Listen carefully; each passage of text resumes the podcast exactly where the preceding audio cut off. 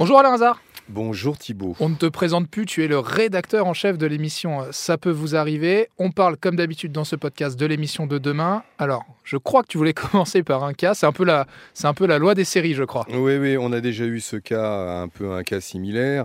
Olivier n'avait rien demandé à personne, il avait garé sa voiture en décembre 2020 en bas de chez lui. D'un seul coup, un lampadaire tombe subitement sur son véhicule. Imagine effectivement les dégâts sur le véhicule, il y en a pour 7 300 €. Depuis, alors que c'est quand même de la responsabilité de la mairie ou de son assurance, personne ne bouge et donc il est depuis pas mal de temps sans voiture, depuis plusieurs mois, il est à pied et personne ne l'indemnise. Et la mairie a reconnu que c'était de sa faute, il y a une avancée là-dessus ? Oui, mais c'est compliqué parce qu'ensuite il faut que l'assurance bouge, la mairie relance l'assurance.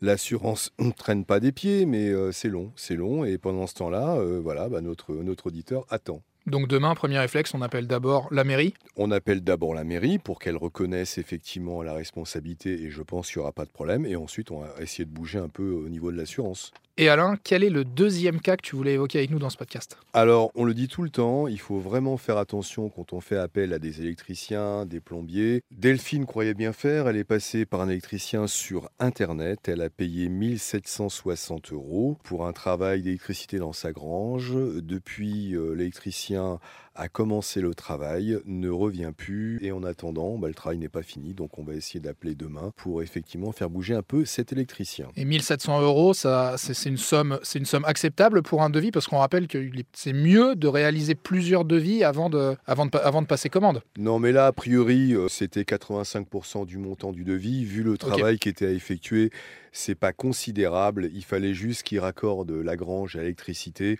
On peut dire a priori que c'est dans les prix corrects. Là-dessus, effectivement, elle n'a pas été piégée. En revanche, il faudrait peut-être que le travail soit effectué. Eh bien, merci Alain Azhar. Rendez-vous demain pour la suite de ces cas, 9h30 sur RTL. À demain Thibault.